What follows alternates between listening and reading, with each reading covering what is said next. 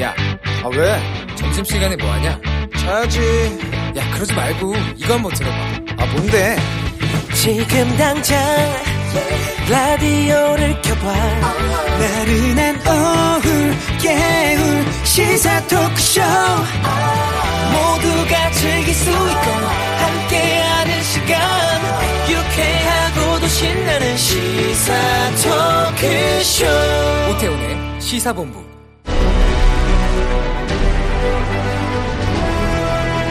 김철민의 본부 뉴스.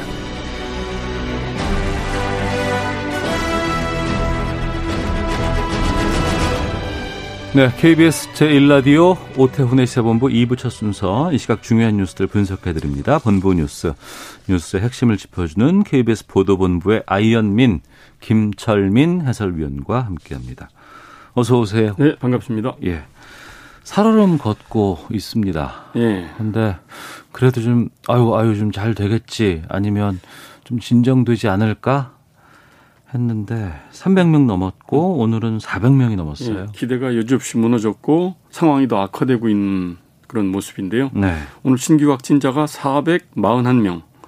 이게 지난 3월 초에 대구 경북 지역 중심으로 신천지 교인들 이제 1차 대유행 이후에 네. 지금 근 6개월 만에 최대치로 발생을 했습니다. 그래서 441명 가운데 지역 발생이 434명, 그다음에 이 가운데 315명이 수도권에서만 나왔고요. 네. 이런 추세가 더 지속이 되면 이제 정부가 사회적 거리두기를 3단계로 올려야 되는 거 아니냐 이제 이런 얘기가 본격적으로 나오고 있는 상황입니다. 네.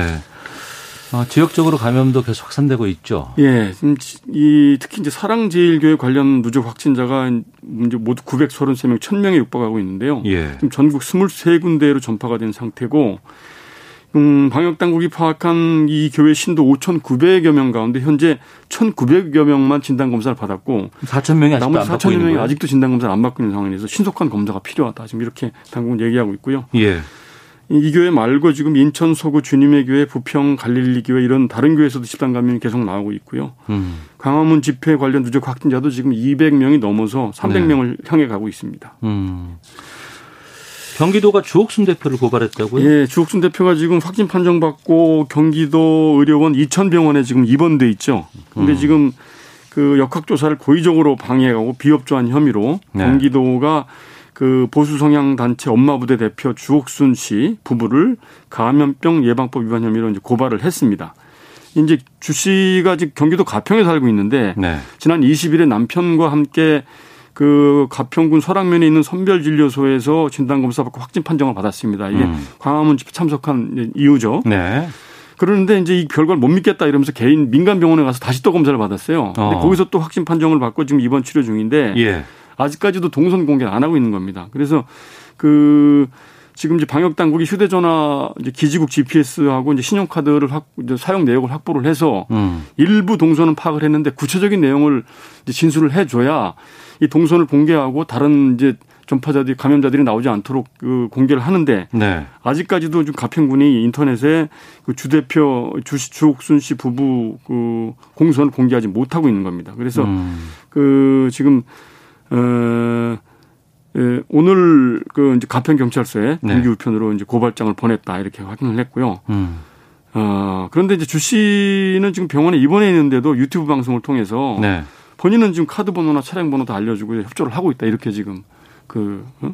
반박을 하고 있는 이런 상황입니다. 선별 진료소에 진단 검사를 믿지 못하겠다면서 민간 거- 병원 가서 또 받은 거 아니에요? 예, 그렇죠. 그래서 확진 판정을 예, 받았는데 이미 지금 뭐 그나마 알려진 뭐 휴대전화라든가 이 뭐 신용카드 이건 휴대전화 끄자고 했었고 신용카드 쓰지 말자고 그동안 다 주장해 왔던 거 아니에요? 예. 그럼 이것만 갖고 어떻게 파악할 수 있겠습니까? 파악이 안 되죠. 구체적으로 어디 어디를 갔는지 이제 어. 일부 은평구에서 예. 이제 주옥순 씨하고 접촉을 해서 이제 확진된 사람이 이제 있어가지고 은평구에서 이제 그 주옥순 씨를 통해서 감염이 됐다는 걸 공개를 했는데 음. 그걸 오히려 본인의 명예를 훼손했다 이러고 지금 은평구청장을 고, 고발하겠다고 이러고 있는 상황입니다. 지금. 알겠습니다. 좀 답답한데요. 그런 와중에 지금 아, 집단적으로 지금 휴진에 나선 그 병원 전공이 전임의를 대상으로 정부가 개별 업무 개시 명령서 발부를 예, 했어요. 예. 어제 8시에 이제 수도권 95개 병원에 속한 전공의 전임의들 대해서 업무 개시 명령 내렸지 않습니까? 네. 그 이후에 이제 현장 조사 명령을 현장 조사를 벌였는데 현장 조사를 벌여서 수도권 20개 병원에 338, 358명이 그 휴진을 한 것으로 파악을 했습니다. 그래서 어 오늘 개별적으로 어 이런 전공의 전임의들에게 그 업무 개시 명령을 개별적으로 다 내렸습니다. 그래서 네. 그 중대본의 그 윤태호 방역 총괄 반장이 오늘 아침 브리핑을 했는데 그 휴- 휴진에 참여하고 있는 전공의 전임의들이 음. 그 휴대전화를 끄고 연락을 받지 않는 방법으로 명령서 수령을 회피하고 있는데 네. 병원 관계자들에게 명령서 수령증과 확인서를 교부를 하고 음.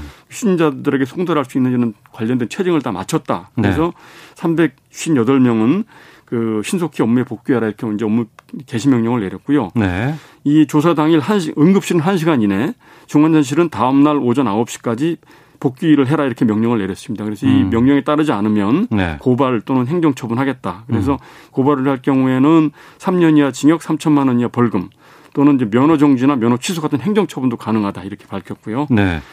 그리고 이 집단 휴진을 주도하고 있는 사람들에 대해서는 음. 업무 방해 또는 공무집행 방해로 그 검토 저 방해로 그 수사기관에 그 고발을 하고 네. 그 신속히 그저 그 수사를 하도록 협조 체계를 구축하겠다 이렇게 밝혔습니다. 이 집단 휴진에 참여한 지금 비율이 얼마나 될까요? 그 어제 이제 파악을 해보니까 전국 평균 휴진율이 10.8% 10군데가 10군데 중에 하나 정도가 이제 휴진에 참여를 했고 네. 지난 1차 때 33% 정도 했는데 그거보다 좀 떨어져서 음. 진료 차질은 예상보다 크지 않았던 걸로 이렇게 파악이 됐습니다. 알겠습니다. 자, 그리고 경로 우대 연령 기준 지금 만 65세로 되어 있는데 이걸 더 높여야 된다. 뭐 이렇게 좀 추진하고 있다고요? 예, 정부가 오늘 이제 그 한국판 뉴딜 관계장관 회의를 열고 그 인구정책 어, TF팀 논의 결과를 공개를 했습니다. 홍남기 경제부총리가 오늘 발표를 했는데 네. 지금 이제 고령 인구가 늘어나고 있고 평균 연령이 이제 상승하고 있고 정년도 늘어나는 추세지 않습니까? 그래서 음. 이거에 따라서 경로 우대 제도 기준 연령을 현행 65세에서 아, 70세 정도로 이제 상향 조정하는 방안을 검토를 하고 있다. 그래서 네. 이제 이런 시간 시일 내에 네. 그 이제 테스크포스를 구성을 해서 이게 어. 복지부, 국토교통부, 지자체 등이 참여하는 그 테스크포스를 구성을 해서 각계 의견을 수렴을 해서 개선 방안을 마련하겠다 이렇게 밝혔습니다. 그래서 음. 이제 여러 가지 이제 논의가 있는데 뭐 의료 보장 보건 의료 사업, 그다음에 교통 체계 관련된 사업, 그다음에 그 고령 운전자들 금융 접근성을 높이는 방법, 뭐 예. 운전 운전 면허 심사 제도 이런 것들 여러 부분에 대해서 다 이제 전- 전반적으로 음. 손을 보겠다 이렇게 밝혔습니다. 알겠습니다. 현재 65세에서 아직은 좀 아닙니다만 70세 정도로 예, 예. 아, 올리는 방안. 예, 예. 알겠습니다. 이 소식까지 듣도록 하겠습니다. 오늘 좀 짧게 끝내겠습니다. KBS 보도본부의 김철민 해설위원과 함께했습니다. 고맙습니다. 네, 고맙습니다.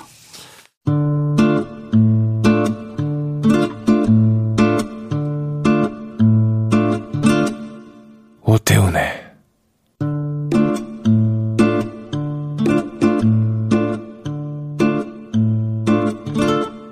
시사본부 네, 시사본부 청취자 여러분들의 참여 기다리고 있습니다. 샵 9730으로 의견 보내주시면 되고요. 짧은 문자 50원, 긴 문자 100원, 어플리케이션 콩은 무료로 이용하실 수 있습니다. 아, 민주당 새로운 당대표를 뽑는 전당대회가 이번 주 토요일, 어, 이틀 앞으로 다가왔습니다. 저희가 당대표 도전하고 있는 세 분의 후보 차례로 인터뷰를 하고 있는데요. 오늘 두 번째 주자 만나보도록 하겠습니다. 박주민 후보 전화 연결돼 있습니다. 안녕하십니까? 네, 안녕하십니까. 예. 민주당 내에서도 지금 그 취재, 기- 아, 처- 어, 사진 기자가 확진 판정 받아서 지금 상당히 좀 어수선한 분위기라고 들었는데, 어, 의원님은 괜찮으, 괜찮으세요?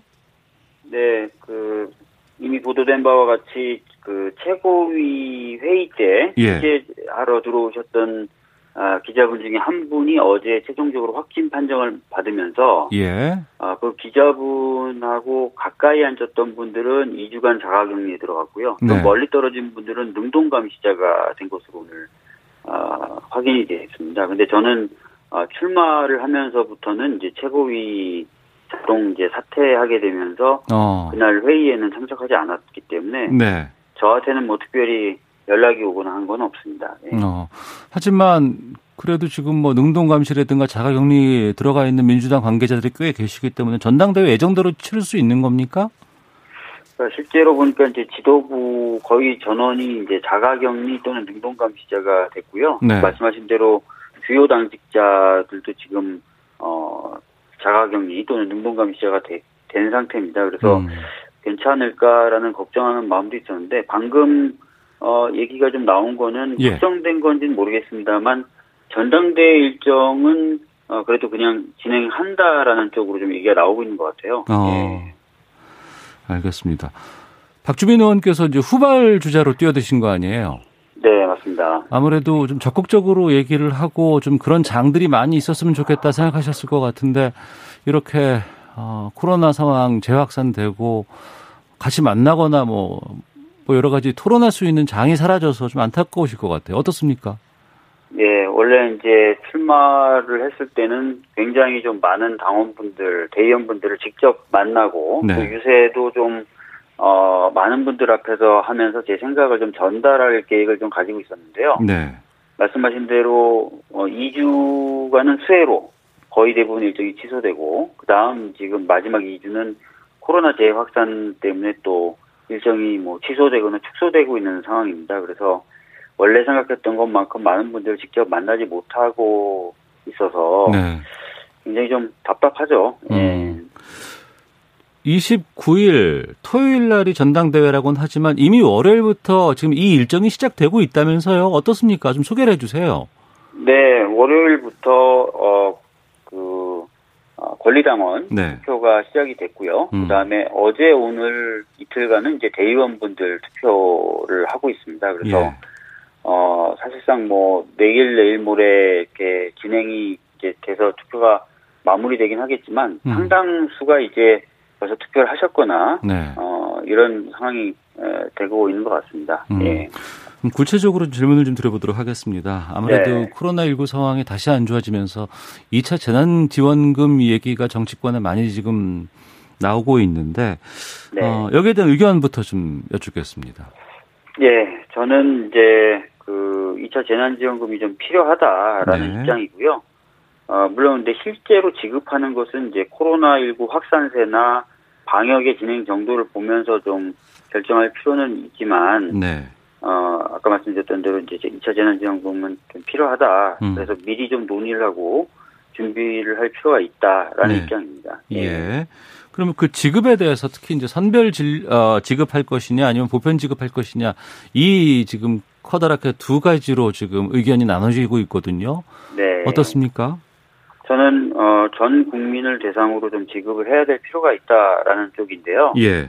어, 8월 21일 날 통계청이 작성해서 발표한 아, 가계 소득 동향에 대한 조사가 있는데요. 그 네. 조사를 보면은 가장 이제 소득 수준이 높은 10분위 가구들 역시도 음. 근로소득이나 사업소득이 모두 다 위축되고 있는 것으로 나타나고 있습니다. 네. 그래서 이제 어, 전 국민이 좀 피해를 보고 있는 상황이다라는 것이 좀 확인이 되고 있고요. 음. 아, 또 하나는 이제 이 긴급재난지원금이 복지 정책이라기보다는 경제 정책 쪽에 가까운 정책이라서 네. 어, 이왕이면은 어, 좀 더 많은 분들에게 좀 어, 소비를 할 수 있는 여력을 여러 기회를 좀 드리는 게 음. 어, 더 좋지 않을까 이런 생각도 가지고 있습니다. 네. 1차 때는 뭐 여러 가지 예산들 어 네. 다른 곳에 있는 것들을 좀 아끼고 좀 돌리고 해서 어 재원을 마련을 했다 그러면 이번엔 다 국채를 발행하는 빚이라고 하는데 그럼에도 다 모든 국민에게 지급해야 한다고 보시는지요? 지금 이제 국채 발행의 경우에 이제 우려하는 게 두 가지입니다. 하나는 네. 아, 국가 채무 비율이 올라갈 것이다. 음. 그래서 이제 국가 재정 건전성이 좀 어, 안 좋아질 것이다라는 거 하고 두 네. 번째는 국채를 발행하다 보면 통상 금리가 상승된 효과가 발생합니다. 네.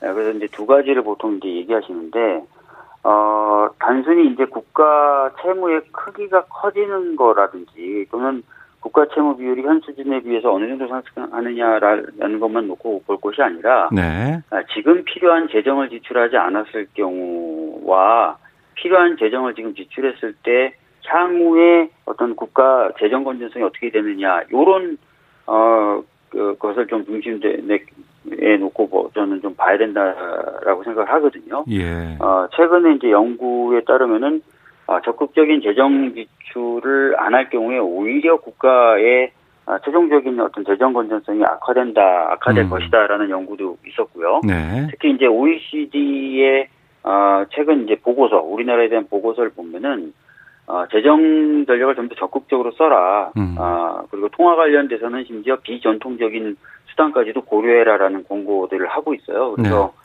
어, 재정 지출에 대해서 저희들이 이제 고전 고전적인 전통적인 그런 시각만 가, 가질 것이 아니라 네. 좀더 적극적인 역할을 좀 고민해 볼 필요가 있다고 저는 생각합니다. 그리고 음. 금리 상승에 관련된 부- 부분은요. 네. 어, 최근에 워낙 많은 유동성이 지금 시중에 있다라고 오히려 평가를 하고, 하고 있기 때문에 네. 금리 상승의 가능성은 그렇게 크지 않을 것이다라고 오히려 좀 전문가들이 얘기하고 있거든요. 그래서 음. 국채를 발행하는 것도 네. 어, 제가 봤을 때 뭐 그렇게 안 좋은 방법이다 이렇게만 생각하실 건 아니라고 생각합니다. 그렇기 때문에 보편적으로 지급해야 된다라고 말씀하시는 거죠. 네, 네. 알겠습니다. 자, 그리고 코로나19 재확산에 대해서 좀 여쭙겠습니다. 그 광복절 집회 전세버스 명단 가장 먼저 입수해서 발표를 해 주셨어요. 네, 네, 네. 지금 코로나19 상황 어떻게 보고 계세요? 에, 제가 오늘도 여러 지역에 있는 당원과 대의, 대의원분들하고 통화를 좀 해봤는데요. 네. 사실 그동안 나름 청정 지역으로 관리되었었다. 환자들이 좀 발생하지 않았다는 지역에서도조차 아, 지금 광화문 집회발 코로나 환자들이 나오고 있다 그러더라고요. 네. 아, 그래서 좀, 어, 좀 위험한 어, 상황인 것 같다라고 음. 좀 생각을 하고 있습니다. 예. 음. 그리고 이 광화문 집회 발 확산에 대해서 많은 분들이 걱정하고 우려도 하고 있습니다만 문제는 이 광화문 집회를 허가해 준 법원 여기에 책임을 묻는 목소리가 또 계속 나오고 있어요. 또 민주당 내에서도 어, 이른바 박형순 금지법이라고 해서 발의가 되기도 했다고 하던데 이 부분은 어떻게 보고 계십니까? 그 박형순 금지법이라는 법의 내용을 제가 한번 봤습니다. 네.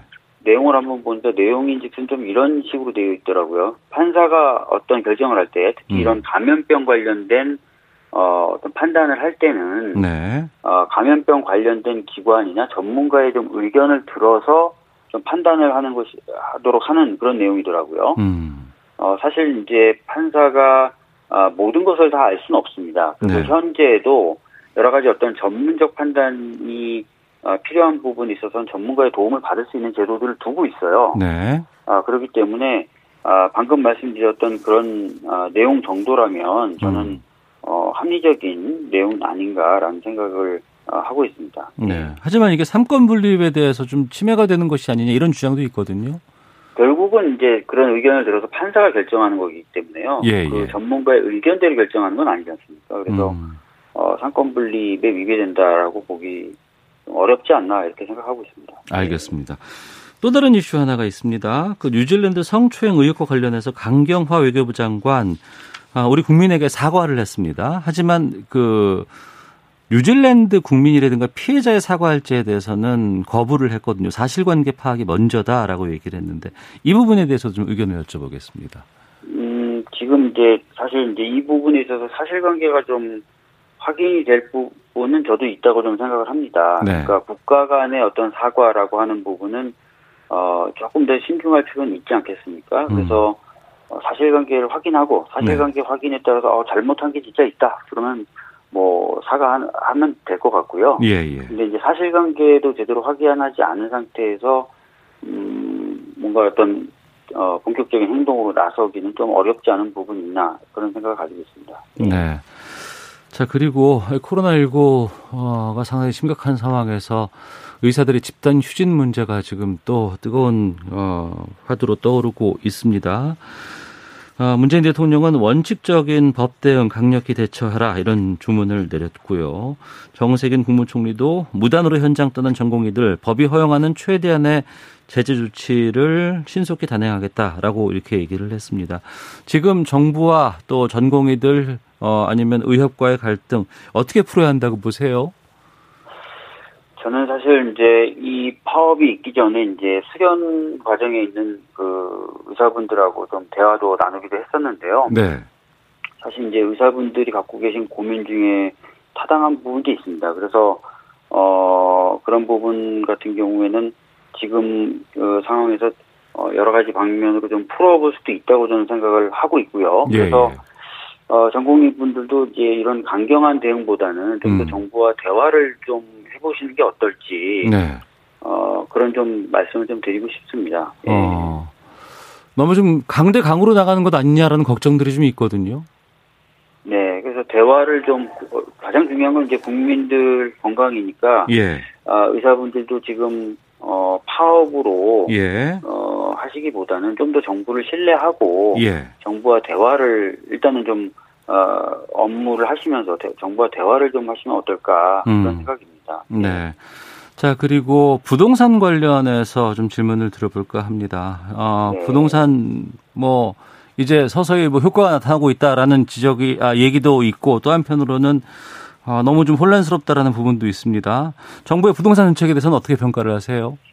예, 제가 이전부터 말씀드렸지만 정부의 정책 기조와 방향은 맞습니다. 네. 아, 지금 부동산 시장을 정상화시키기 위해서 음. 어, 다주택 소유자 또는 다주택을 보유하려고 하는 부분에 대해서 제한하는 것 어, 굉장히 좀 저는 맞는 방향이라고 생각하고요. 예, 예. 아, 그렇기 때문에 지금 현재 정책의 효과가 시간은 좀 걸리겠지만 음. 아, 올해 말이나 내년 초에는 좀 더 확실하게 나타날 것이다 라는 입장을 여러 차례 밝힌 바가 있습니다. 네. 자, 그리고 당내 좀, 어, 의견들에 대해서 질문 드려보겠습니다. 이재명 경기도지사는 민주당은 특정인 소유가 아니다, 이런 말을 하기도 했고, 어, 김혜영 최고위원 전 최고, 지금과 같이 민주당의 획일적인 목소리가 지속되면 당에 더 큰 위기가 올 것이다. 이런 진단을 내리기도 했습니다. 그러니까 일각에서는 민주당 내에 다른 목소리가 나오기 어렵다. 이런 지적이 나오는데 어떻게 보고 계시는지요? 글쎄요, 뭐, 뭐, 당에 대해서 평가가 뭐 여러 가지가 있을 수는 있겠지만, 네. 적어도 제가 경험했었던, 어, 상황을 저도 뭐 기초로 이제 말씀드릴 수밖에 없을 것 같은데요. 당내에서 민주적 토론이, 어, 충분히 좀 보장이 된다면은, 음. 이왕이면 좀 같은 목소리를 내는 게 정당의 기능에는 좀, 저는 좀 부합한다고 생각을 합니다. 네. 그래서, 어, 당내 민주적 토론이, 그러니까 보장, 됐을 때는 음. 가급적이면 좀 다른 목소리 안 내는 게 좀 혼선이나 혼란을 좀 어, 덜 초래할 수 있거든요. 네. 그래서 어, 여러 가지 사안에 있어서 그, 그간 이제 굉장히 좀 많은 토론이 있어왔던 게 사실입니다. 예를 들어서 음. 공수처 관련된 부분이라든지 네네. 또는 뭐 일하는 국회 관련된 법안을 만든다든지 할 때 이제 여러 토론이 있었던 게 사실이고 그래서 이제 그런 부분에서는 좀 비슷한 목소리, 같은 목소리가 좀 많이 나갔던 것 같고요. 예. 앞으로도 좀 당내 어떤 이런 소통이나 토론 많이 해서 음. 어 입장을 좀 정하는 어, 그런 과정을 어 거쳐야 될 것 같고요. 네. 그렇, 예, 그런 상황이라면 이제 조금 어, 다른 목소리 내는 것보다는 좀 이왕이면 그 민주적인 토론 과정에 의해서 결정이 내려졌다는 거니까요. 그러면은 음. 같은 목소리를 좀 내는 것이 좋지 않을까라는 생각도 가지고 있습니다. 네. 당대표 되면 내가 민주당 이렇게 한번 해보고 싶다라는 좀 의견 말씀해 주시죠. 예, 사실 이제 우리 앞에 놓여져 있는 과제가 굉장히 많습니다. 뭐 네. 그래서 그런 과제들을 제대로 해결하고 또 해결을 또 잘 하려면은 굉장히 좀 저는 아까 말씀드렸던 것처럼 당내의 소통을 비롯해서 어, 당과 국민과의 소통이 굉장히 활발해져야 된다고 생각을 합니다. 네.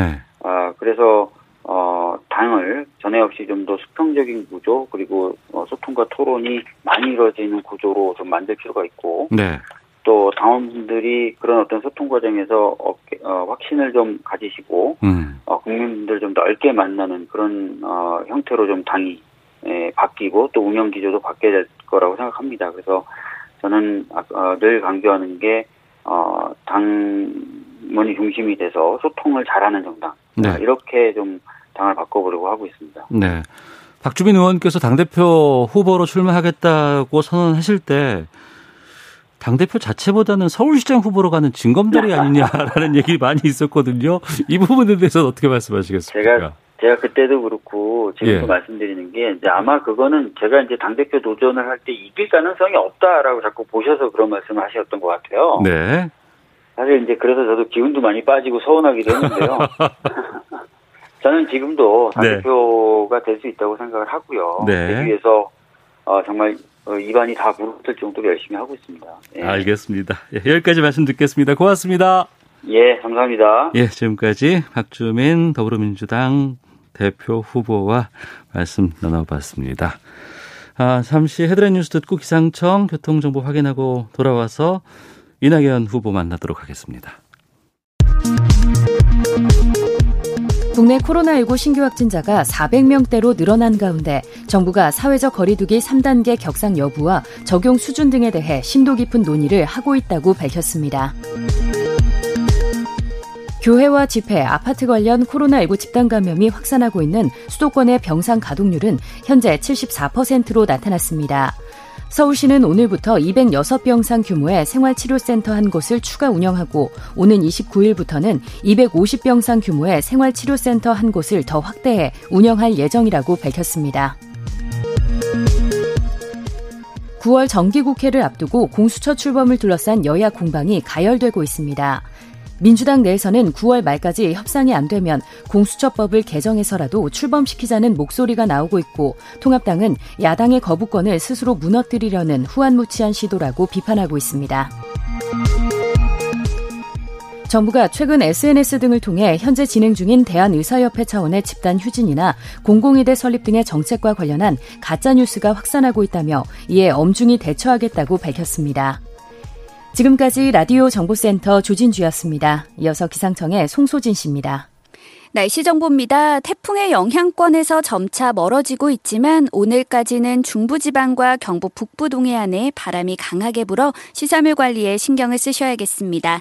비는 모레까지 이어지겠습니다. 태풍이 남긴 비구름은 약해졌지만 남서쪽에서 또 다른 비구름이 들어오고 있어서인데요. 모레까지 비가 이어지면서 전국 대부분 지방에 30에서 최고 150mm의 비가 내릴 전망입니다.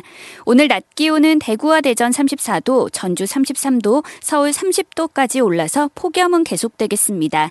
현재 서울의 기온은 27.9도입니다. 날씨 정보였습니다. 이어서 이 시각 교통 상황을 KBS 교통정보센터 김민희 씨가 전해드립니다.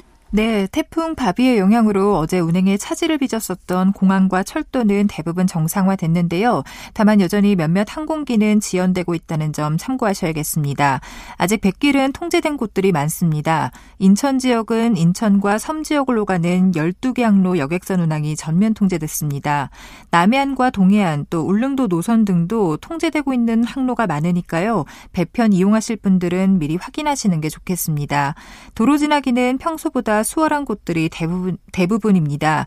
다만 평택 제천고속도로 제천 쪽으로 금광 1터널 안 1차로에는 여전히 대형 화물차가 고장으로 서 있는 만큼 부근 2km 구간에서 차량들 더디게 지나고요. 서울시내 강변북로 일산 쪽으로 동작대교 부근에도 고장난 차가 서 있어서 부근으로 차량들 서행합니다. KBS 교통정보센터였습니다.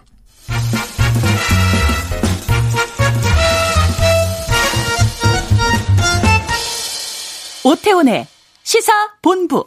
네, 더불어민주당 전당대회 당대표 후보 연속 인터뷰 마지막 주자는 이낙연 후보입니다. 이 후보 만나보겠습니다. 안녕하십니까? 네, 안녕하세요. 예. 한참 선거 운동 하셔야 되고 많은 분들 만나셔야 되는데 자가 격리 하신 지 벌써 한 열흘 정도 됐나요, 이제? 네, 오늘로 열흘입니다. 아이고, 그 어떻게 지내고 계세요? 아, 답답하지요. 몸은 편한데요. 예. 네, 바깥에 코로나도 지금 어제 확진자가 441명이나 됐지 않습니까? 예. 그런 소식을 보고 또 창밖에 보면 창가가 아주 한산하거든요. 예, 예. 네, 걱정이 많고 답답합니다. 어. 이해찬 대표를 비롯해서 민주당 지도부가 또 갑자기 자가격리에 들어갔습니다. 네, 능동격리이기 때문에 저하고는 좀 경우가 다르지요. 어. 네, 그래서 어, 오늘 예, 검사를 받고 네. 내일 오전에 예, 만약에 음성이 나온다면 31일에 격리가 해제되는 것으로 예, 그렇게 보건소에서 통보를 한 모양이네요. 네. 저처럼 2주가 가거나 그런 건 아닌 것 같습니다. 그렇군요. 전당대회 정상적으로 치를 수 있는 상황인가요? 어떻습니까? 네, 이제까지도 온라인으로 쭉 했으니까요. 예. 네네, 그것은 문제가 없다고 합니다. 조금, 어, 오전에 당에 에, 물어보니까 어. 전당대회는 예정대로 치를 거라고 그러네요. 예. 온라인으로 지금 진행되고는 있습니다. 절차들이 하나씩 하나씩. 네네. 그럼에도 전당, 그 네, 전당대회 한 30명 정도만 어, 제한해서 네. 띄엄띄엄 앉아서 그냥 음. 할 모양입니다. 네. 네. 하지만 이런 전당대회를 통해서 국민들께 많이 좀뭐 계획도 알리고 정책도 알리고 당은 이렇게 네. 운영되고 있습니다라는 걸 홍보할 수 있는 기회일 수도 있는데 그걸 못해서 좀 답답한 마음도 있으실 것 같아요. 네네, 그건 아쉽죠. 아쉽지만은 그러나 에, 국민들이 코로나 위기 때문에 많이 네. 고통을 겪고 계시는데 음. 당, 당만 무슨 축제한다고 한다는 건 말이 안 되지요. 네. 도리가 없는 것이죠, 당으로서는.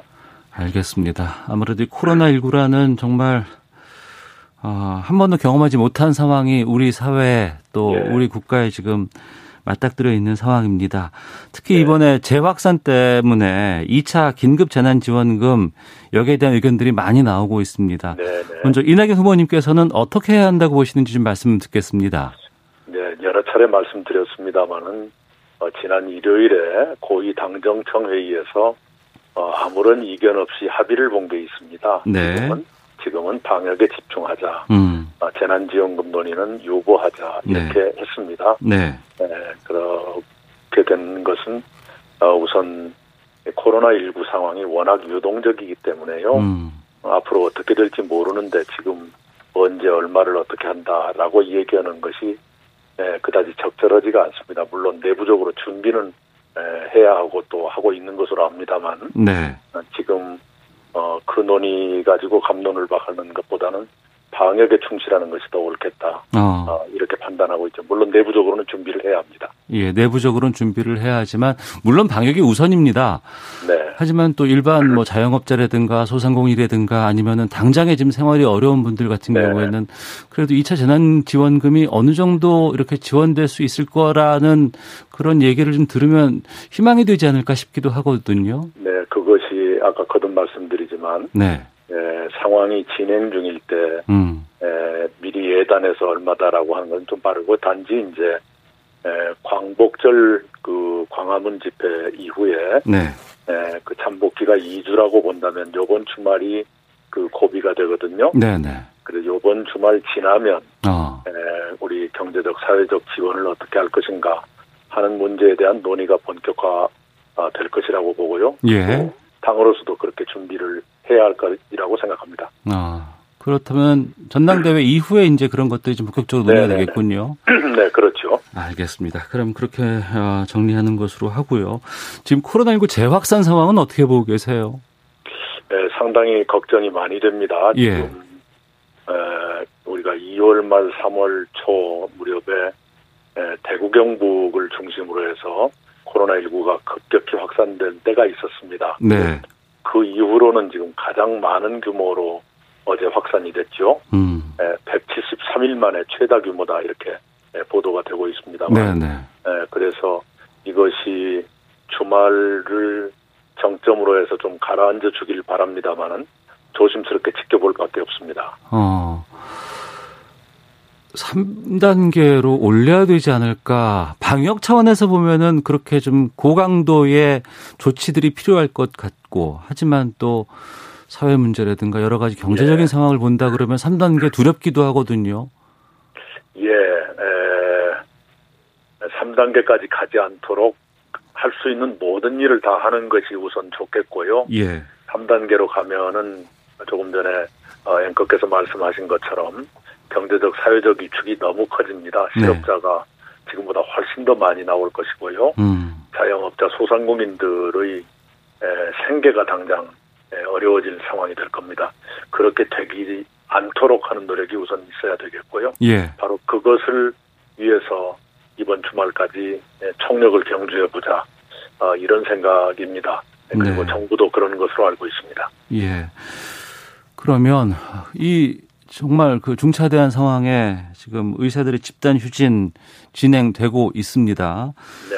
문재인 대통령은 원칙적인 법 대응 강력히 대처를 주문을 한 상황이고 하지만 네. 또 어, 의협이라든가 뭐 전공의 협의회 같은 경우에는 더욱더 강경하게 좀 나가자는 그런 입장인 것 같아요. 어떻게 예. 풀어야 된다고 보세요? 어, 정부가 어, 의료계의 반대가 있는 정책들은 진행을 멈추겠다. 네. 네, 그런 상태로 진정성 있는 대화를 하자. 음. 네, 고 했으면 받아들여 주시는 것이 어떨까 싶습니다. 네. 네, 더구나 환자를 외면하고 이유가 무엇이든 의료인이 환자를 외면한다는 것이 어떻게 될 것인가 음. 그런 원점에서도 생각을 해주셨으면 좋겠고요. 예. 네, 국민들께서 네, 의료인들에 대한 존경과 신뢰를 많이 갖고 계시는데 음. 네, 그것이 손상되지 않기를 바랍니다. 그리고 대통령께서 엄정한 대처를 주문하셨지만 동시에 대화는 계속하라 아, 이렇게 말씀을 하셨으니까요. 예. 대화를 계속했으면 좋겠고요. 음. 네, 그러더라도 어, 우리 의사 선생님들은 병원으로 빨리 오- 돌아오시길 바랍니다. 네. 갈등은 많이 있고 또 이 갈등이 뭐 사태 해결에 어, 어떤 해결을 볼 수 있는 상황은 아니겠지만 그럼에도 불구하고 대화는 계속 돼야 한다는 입장이신 거죠? 네, 그럼요. 그래야 어, 되고요. 예. 네, 그리고 어, 더 우선돼야 될, 될 것은 그 누구도 네. 어, 생명과 건강의 위험에 놓인 분들을 외면해서는 안 음. 된다라는 생각을 공유했으면 합니다. 네, 알겠습니다. 자, 그리고 어, 부동산 문제 상황에 네. 대해서도 좀 의견을 좀 여쭤볼까 합니다. 집값 상승세가 둔화되는 것은 확연하게 좀 확인된다라는 입장이신 것 같고요. 네. 하지만 또 일부에서는 너무 좀 혼란스럽다. 또 정책을 위반하고 이걸 처리하는 곳에서 너무 얘기들이 많다라는 지적도 있습니다. 예. 어떻게 보시는지요? 우선은 두 가지로 나눠봤으면 합니다. 네. 부동산 거래와 가격 네. 이것은 안정화로 가고 있는 것이 확연해 보이고요. 예, 실제로 예. 매물도 많이 나오고 있다는 얘기가 나온 지가 꽤 오래됐습니다. 그 얘기가요. 네. 예, 그리고 여러 통계도 그런 것을 보여주고 있습니다. 에, 그러시고 에, 이제 임대차 거래 시장보다는 조금 더 복잡한 것 같습니다. 그것은 에, 정책의 큰 변화기에 놓여 있기 때문에 네. 부분적인 그런 고통이 있으리라 생각합니다. 음. 에, 그럼에도 불구하고 임차인들의 주거권 확보라는 우리가 함께 사는 사회로 가기 위해서 에, 거쳐야 되는 단계라고 서로 이해를 하시고요. 예. 에, 이 불편함을 서로 어, 나누고 음. 함께 이렇게 떠안았으면 좋겠다 이런 생각입니다. 아, 물론 시장 상황을 좀 더 보고 어, 혹시 보완할 것이 있는가는 살펴봐야 되겠지만 큰 방향에서는 네. 어, 임차인과 임대인이 함께 사는 그런 사회로 가야 한다. 어, 이런 제도가 이런 선진국에서는 이미 다 어, 시행이 되고 있는 제도들이니까요. 예. 그렇게 이해하고 받아들여 주시기를 부탁드립니다. 어. 그리고 이제 부동산 관련해서 국회에서 또 논란이 좀 있었는데요. 집값 많이 올랐는데 현 정부에서 많이 올랐냐, 이전 정부에서 많이 올랐냐. 여기에 대해서 노영민 실장은 이명박 박근혜 정부 때도 많이 올랐다 이렇게 주장을 했다고 하는데 과거의 여러 가지 뭐 상황들 비교라든가 이런 부분들도 좀 뭐 있겠습니다만 좀 국민들이 좀 많이 걱정스러워하는 것 같아요. 이 부동산 정책에 대해서 너무 좀 혼란스럽다. 뭐 좀 사과하고 좀 풀면 어떨까 뭐 이런 얘기들도 들리기도 하고요. 예, 예. 에, 우선 에, 부동산이라면 한국인에게는 아주 특별한 의미를 갖는 것입니다만 에, 그것 때문에 많은 국민들께 걱정을 드린 것 어, 정말 송구스럽게 생각합니다. 그리고 이제 국회에서 서로 어, 언쟁을 하다 보면 네. 에, 에, 이렇게 격해져서 음. 이런저런 얘기가 나오는데요. 어느 정부에서 집값이 더 올랐냐 이거 가지고 감론을 박하는 것 국민들이 보시기에는 불편하실 거예요. 네. 그런 걸 감안해서요. 국민들께 더 이상의 상처를 드리지 않도록 정치권이 더 진지하고 겸허한 마음으로 부동산 문제에 임했으면 좋겠습니다. 아, 여당도 야당도 이 문제에 대해서 자유로운 사람이 별로 많지 않지 않습니까? 네. 네, 네, 다주택 문제도 마찬가지고요. 음. 네. 그- 그래서 좀 여쭤볼까 하는데요. 그 민주당이 예, 이번 그 21대 총선 어 참여하면서 그 다주택자들 주택 처분하는 거 뭐 서약도 네네. 받지 않았습니까? 네. 당 대표 되시면 이건 어떻게 좀 하실 생각이신지요? 현재 진행이 되고 있죠. 연말까지 음. 자율적으로 처분해 달라. 아, 이것이 네. 네, 현재 당 지도부가 의원들께 요청한 사항이고요. 예. 그것이 진행되고 있는 것으로 압니다. 음. 네, 그것이 잘 진행되기를 바랍니다. 네, 알겠습니다. 검찰 직제 개편안이 국무회의에서 통과가 됐습니다. 오늘은 검찰 중간 간부 인사가 예정되어 있는데 비판하는 쪽에서는 직제 개편안 초안 자체를 어, 검찰 쪽에 협의 없이 일방적으로 만들었다. 검찰 내부에서 반발이 있다. 뭐 이런 얘기들 하는데 어떻게 바라보고 계십니까? 글쎄요, 그 과정을 제가 어, 모두 다 알지는 않습니다. 그런데 예. 검찰 내부 어, 와 협의가 없었다. 어디까지 협의해야 된다는 것인지 제가 잘 모르겠습니다. 그러나 음. 일반적으로 말씀을 드려서 국무회의에서 의결까지 된 것에 대해서 네. 에, 공직자들이 계속 왈가왈부를 하는 것이 옳은 것인가 음. 그런 생각은 듭니다. 네. 네네. 음. 알겠습니다. 당내 좀 의견도 좀 여쭤볼까 하는데요. 네. 이재명 지사는 민주당은 특정인 소유가 아니다 이렇게 얘기를 하고 또 지금 네. 민주당의 회일적인 목소리가 너무 좀 지속된다. 이게 좀 당에 오히려 좀안 좋지 않느냐라는 의견들도 있습니다. 당에서 다른 목소리가 나오는 이런 분위기가 아니다라는 지적에 대해서는 어떻게 말씀하시겠습니까? 글쎄요, 제가 알기로 누가 일부러 그걸 억누르거나 하는 분은 계시지 않을 겁니다, 아마도. 네. 네네. 어. 에, 그러지 않을 거로 보고요. 예. 어, 좀 더 활발하게 논의가 되고 의견 개진도 자유롭게 되기를 바란다는 그런 충정으로 이해를 하겠습니다. 그리고 에, 단지 이제 에, 국민의 마음을 상하게 한다든가 음. 에, 그런 것은 조심해야 되겠지요만 네. 어떤 문제에서든지 논의 과정은 좀더 어, 자유롭고 활발해져야 되겠고요. 음. 그 대신에 이제 결론이 났다 할 때는 어, 일사불란하게 따라주는 에, 그런 것이 성숙한 여당다운 에, 그런 모습이 아닐까 생각합니다. 알겠습니다. 주말이 지나면 민주당은 새로운 당대표 체제에서 출발하게 됩니다. 이낙연 후보께서 당대표 되시면 민주당을 어떻게 이끌어 나가실 계획이신지요? 네, 어, 그저께 에, KBS 토론회에서 제가 말씀드린 바가 있습니다만 어, 유능, 기민, 겸손 음. 첫째는 해야 할 일을 제때제때 성과를 내면서 하는 유능함이 필요하고요. 예. 둘째는 국민들의 문제에 기민하게 대처하는 것, 예, 굼뜨지 않게 대처하는 것, 음. 어, 이게 필요하다고 생각합니다. 세 번째는 어, 문제에 대해서 어, 책임 있고 당당하게 임하되 국민 앞에 설 때는 항상 겸손해야 한다. 어, 이런 세 가지를 저는 우리 동지들하고 함께 지키고 싶습니다. 네. 어, 차기 유력한 대선 후보시기도 합니다. 네. 예. 언제까지 하지만 또 이제 내년 재보궐 선거가 앞두고 있고 그 후년에는 어, 대선 또 임하실 계획이신데 지금 그 임기 부분은 어떻게 말씀하실까 좀 듣겠습니다. 네네, 우리가 이렇게 생각하면 좋겠습니다. 에, 지난 4.15 총선도 민주당이 예상보다 많은 의석을 얻었습니다만 네. 그때도 민주당이 잘했다거나 음. 어, 이것보다는 어, 정부의 방역이 성공적이었기 때문에 예상보다 많은 의석을 얻었거든요. 예. 그래서 중요한 것은 선거 그때 당이 어떠냐 음. 어, 이것도 중요하지만 그보다 훨씬 더 중요한 것은 그 이전에 네.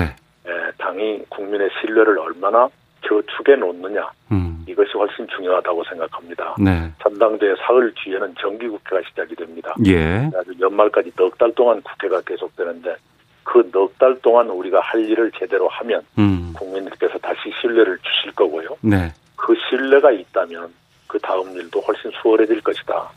아, 그렇게 생각을 합니다. 알겠습니다. 어, 자가격리가 9월 1일에 풀리시나요?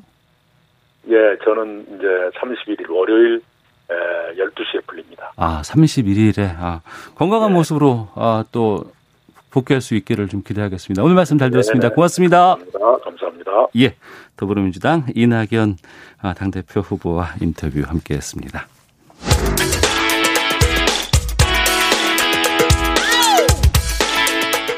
오태훈의 시사본부는 여러분의 소중한 의견을 기다립니다. 짧은 문자 50원, 긴 문자 100원의 정보 이용료가 되는 샵 9730, 우물정 9730번으로 문자 보내주십시오.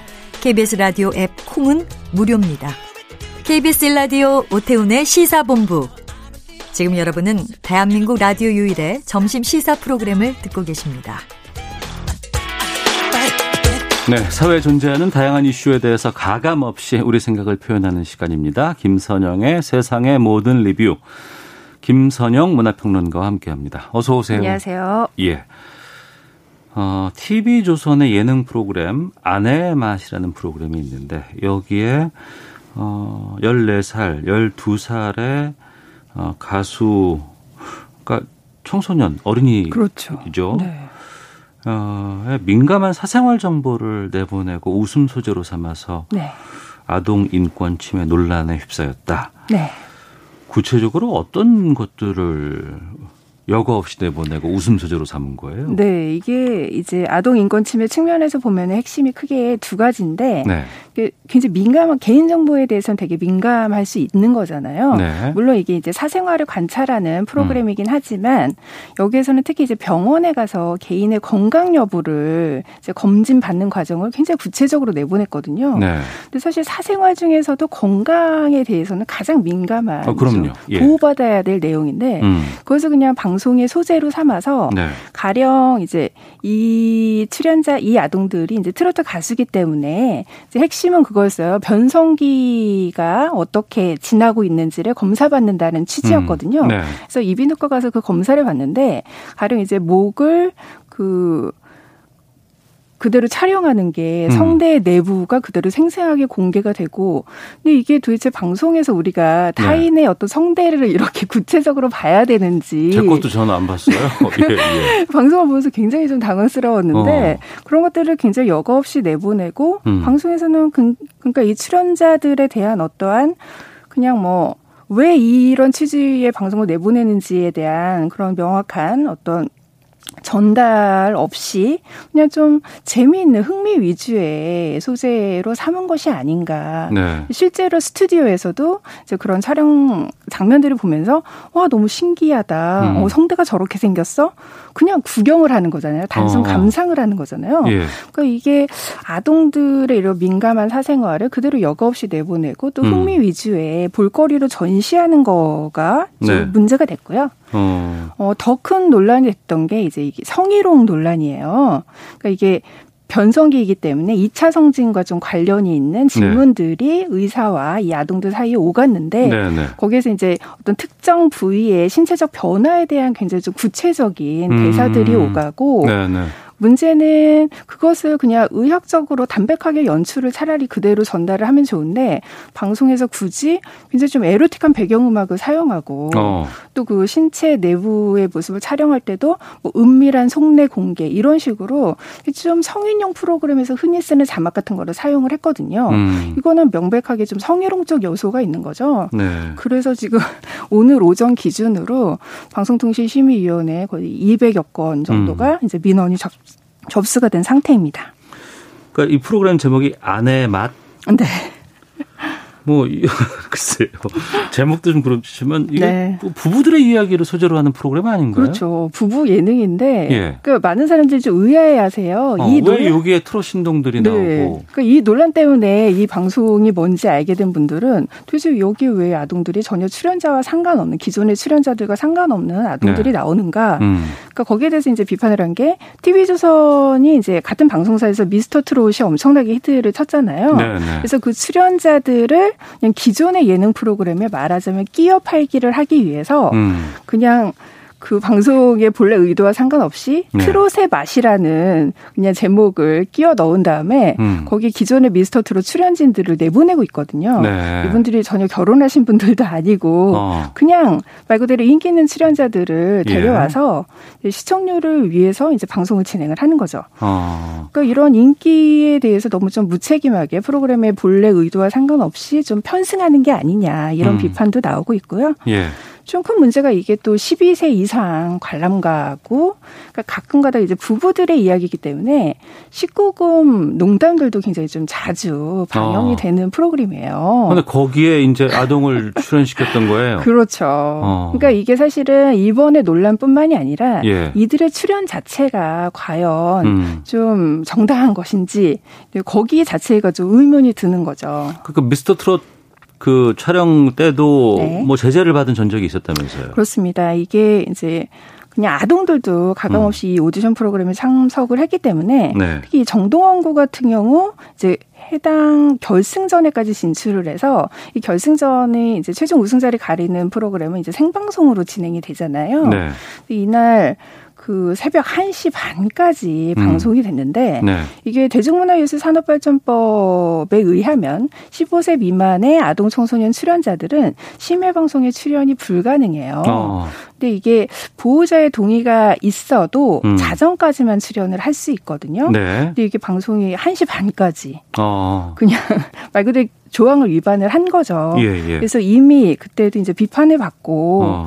이렇게 방송통신위원회로부터 권고를 받은 전적이 있는데도 음. 또 같은 방송사에서 같은 출연자를 대상으로 또 다시 이제 인권 침해 논란이 일어난 거죠. 네, 저희 제작진이 확인해 보니까 네. 이 TV 조선의 아내의 맛은 15세 관람가 프로그램이라고 네, 하네요. 네, 네, 맞습니다. 아, 아 제가 15세 네, 미만이라 그랬나요? 12세로 아까 말씀하셨던 아, 네, 15세입니다. 아, 네, 예, 죄송합니다. 예. 네. 아, 예, 확인했고요. 네. 좀 한때는 방송에 나간다 그러면은 뭐 새벽까지도 좋고 뭐 하고 하니까 또 우리 네. 애들 뭐 출연시켜줘 예전 얘기입니다. 그렇죠. 지금은 아동 인권 상당히 좀 우리가 존중해야 되고 네. 거기에 맞춰서 방송을 맞춰야 되는 상황인데 그렇죠. 이 방송과 아동 인권 이 현주소가 좀 안, 좀 만만치 않다면서요? 그렇죠. 이게 뭐 방송과 전반적으로 노동 환경 개선에 대한 이야기가 계속 나오고 있는데 네. 특히나 우리나라 같은 경우에 지금 육아 예능 이런 프로그램들이 어린이들이 출연하는 프로그램이 아 KBS에도 있어요. 네. 예, 예, 예, 예. 사실 슈퍼맨이 돌아왔다도 어. 많은 논란의 중심에 아, 섰던 아, 사례가 있어요. 어. 그러니까 올해 초에도 그러니까 굉장히 나이가 어린 출연자들이 많이 등장을 하는데 음. 이제 좀 재밌는 상황을 만들어내기 위해서 좀 자극적인 연출이 들어가고 네. 자기적인 연출이 들어가서 음. 뭐 아동을 대상으로 몰래 카메라 같은 거를 만들어서 아동이 좀 깜짝 놀라게 하고 울음을 터트리게 하는 상황을 만든다거나 어. 그러니까 이런 것들이 좀 문제가 돼서 예. 방심위로부터 이제 슈퍼맨이 돌아왔다도 한번 권고를 받은 사례가 있어요. 음. 그러니까 이게 방송에서 육아 예능처럼 네. 어린이들이 굉장히 많은 사랑을 받는 프로그램들은 늘어나는데 네. 실제로 이들이 카메라 밖에서 이들의 인권이 얼마나 존중이 되는가에 음. 대해서는 그렇게 크게 관심을 갖지 않는 것 같아요. 네. 그렇기 때문에 이런 사태들이 계속 반복이 되는 거겠죠. 어. 우리가 이제 아역 배우 출신의 네. 뭐 스타 되신 분들 나중에 커, 크고 나서 이제 인터뷰를 해보면 네. 과거 이러이러한 부분들이 자기에겐 참 힘들었다라는 얘기를 네. 참 많이 하잖아요. 그렇습니다. 그런 것들 막기 위해서라도 이제 아동 인권에 대해서는 더욱더 많은 관심을 좀 가져야 될 것 같은데 네. 지금 또 방송뿐 아니라 네. 요즘에 워낙에 다양한 이제 미디어 매체들이 있으니까 네. 인터넷이라든가 SNS라든가 아니면은 뭐 유튜브 방송이라든가 네. 이런 곳에도 좀 심각하다면서요. 네, 그게 더 심각한 게 요즘 어린이들이 추, 직접 방송을 진행하는 1인 방송들이 굉장히 많아졌잖아요. 구독자 엄청난다고 그렇죠. 하던데요. 예. kids 유튜버들이 지금 kids 유튜버라 그래요. 네, kids creator, 어. kids 유튜버들이 굉장히 많은 인기를 얻고 있고 많은 네. 어린이들이 유튜브에 관심을 갖고 있는데 네, 네. 문제는 여기에 대한 규제 같은 게 거의 없었어요. 아. 그래서 지속적으로 이제 규제를 마련을 해야 된다. 예. 가이드라인을 마련해야 된다. 이런 얘기가 있었고 실제로 이제 지난 30일에 방통위에서 이제 제작 지침을 마련하기는 했어요. 네. 그 유해한 컨텐츠, 가령 이제 지나치게 폭력적이거나 혐오스러운 컨텐츠 같은 데에 아동을 출연해 시켜서는 안 된다. 음. 그리고 뭐 제작을 할 때도 뭐 휴식 없이 연속으로 3시간 이상 방송하면 안 된다. 근데 이제 굉장히 최소한의 기준만 마련을 한 건데 네. 그 전에는 이런 지침조차 없었거든요. 어. 그래서 굉장히 좀 인터넷 방송이 아동 인권의 사각지대로 음. 많은 분들이 좀 지적을 하고 있어요. 네. 아니 방송사에서 뭐 제작을 할 때는 네. 많은 눈들이 있고 네. 또그 방송사들의 시스템들은 다 이제 제도적으로 되어 있는 상황인데도 그런데 네. 유튜브라든가 이런 SNS 같은 경우에는 소규모 인원이 아름아름으로 같이 모여 있는 경우도 꽤 있고 아주 소규모 사업장에서 이걸 제작하는 거 아니겠습니까? 그렇죠. 누가 이렇게 감시할 사람들도 없는 거잖아요. 그러니까 거기서 가이드라인 준다고 네. 해서 그걸 지킬 수 있는 상황이 되나요? 어떻습니까? 그러니까 지금 이 지침은 마련을 했지만 네. 여기에 과연 얼마나 실효성이 있는가에 음. 대해서도 지금 논의들이 계속 나오고 있어요. 네. 근데 이제 이것들이 이제 개인 방송이긴 하지만 많은 그 좀 인기를 얻은 유튜버들 같은 경우에는 이게 또 각각의 플랫폼과 또 계약을 맺어서 그렇죠. 예, 예. 사업체 안으로 들어가는 경우가 굉장히 많거든요. 예. 근데 기존까지 기존에는 이런 플랫폼들에 대한 어떤 강제 규정 같은 것들이 없었는데 음. 적어도 그런 플랫폼 사업자에 대한 어떤 책임을 좀 더 요구를 하고 그들에 대한 의무 조치를 좀 더 강화를 하는 그런 방안들도 좀 마련이 돼야겠고요.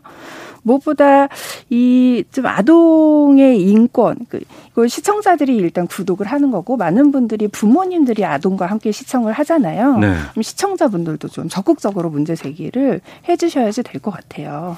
그러니까 좋아요 누르는 것만 능사는 아니잖아요. 그렇죠. 그러니까 어떤 걸 해야지 좋아요를 눌러야 되는데 네. 그냥 자극적이고 특히나 아동들을 이용해서 그렇게 어떤 어, 여러 가지 형태라든가 주제 이런 것도 좀 저희가 좀 챙겨봐야 될 것 같습니다. 그렇습니다. 우리가 어른 시청자들이 사실 육아 예능의 주 시청층이 어른들이잖아요. 그러니까요. 그래서 뭐 랜선 이모, 랜선 삼촌 이런 말들 나오는데 우리가 지나치게 아동들의 사랑스러운 모습을 그냥 음. 흥미 위주로만 소비하는 것은 아닌지 저들이 카메라 뒤에서 어떤 노동을 하고 있는지에 대해서도 좀 문제 의식을 가져야겠습니다. 알겠습니다. JSB 9445님 프로그램을 기획한 제작진이 인권에 대한 철학을 좀 가져야 합니다. 의견도 주셨습니다. 네.